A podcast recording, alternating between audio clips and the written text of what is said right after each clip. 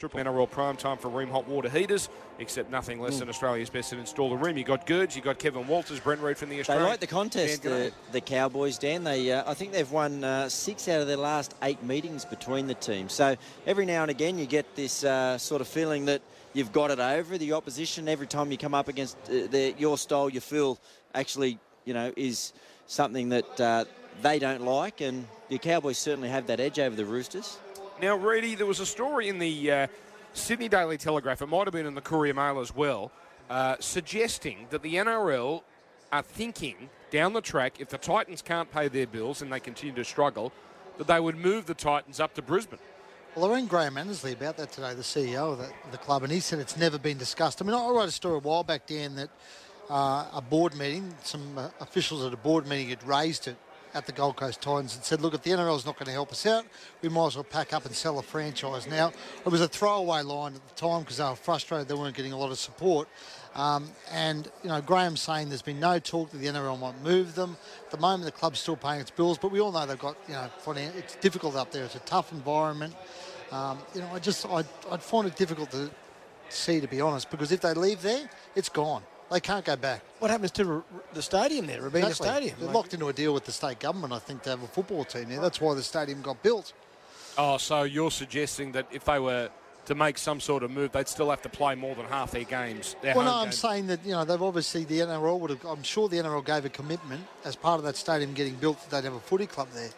I don't know how long that commitment was for. And the other thing is, I'm saying, if they leave that area, and that's a fast-growing area, it's gone. It'll go to the AFL. But, Reedy, it's been a fast-growing area for 25 years. It has. Every sporting franchise there has failed, bar the Suns, and it's taken a lot of money to be put in, and now they're starting to succeed. Well, why doesn't the NRL throw more money at them, Dan? Now, what the NRL need to do is put a marquee player there, someone that, if you're looking at the top, they got some good...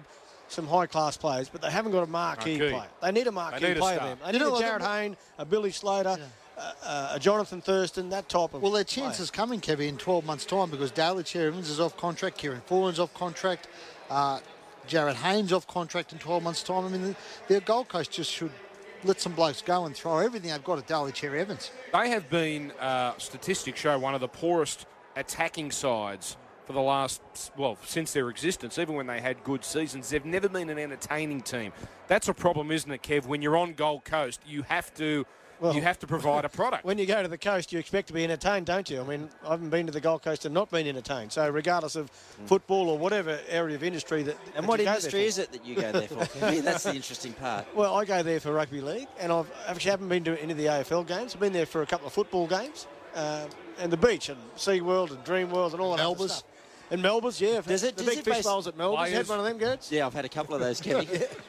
Does it just go to show that when the AFL set up a franchise, they kind of do it with maybe a little bit more thought and a little bit more process than the NRL? They've gone up there, and the Gold Coast Suns have made a real fist of... A lot more money. Well, I mean...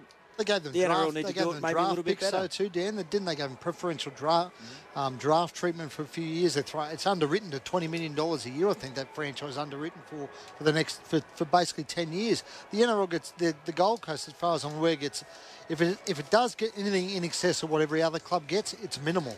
We've only got a minute to go before we're done. What did you make of Todd Greenberg fining, or the NRL fining the Cowboys for Paul Green's, what they deem to be a blow-up, questioning the integrity of the league? Yeah, I thought it might have been a bit over the top there. I think it was more based on the tweet the club put out rather than what Paul Green said. But, you know, I thought it was a bit excessive.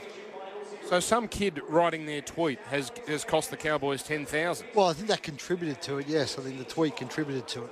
Kevy, there is a perception, I said this to Todd the other night, in Queensland, in North Queensland, at the Cowboys, that the league is against them. I mean, the league will say that's not true, obviously. Yeah. But there is that perception, isn't there? Well, there was that perception at the Broncos too, way back.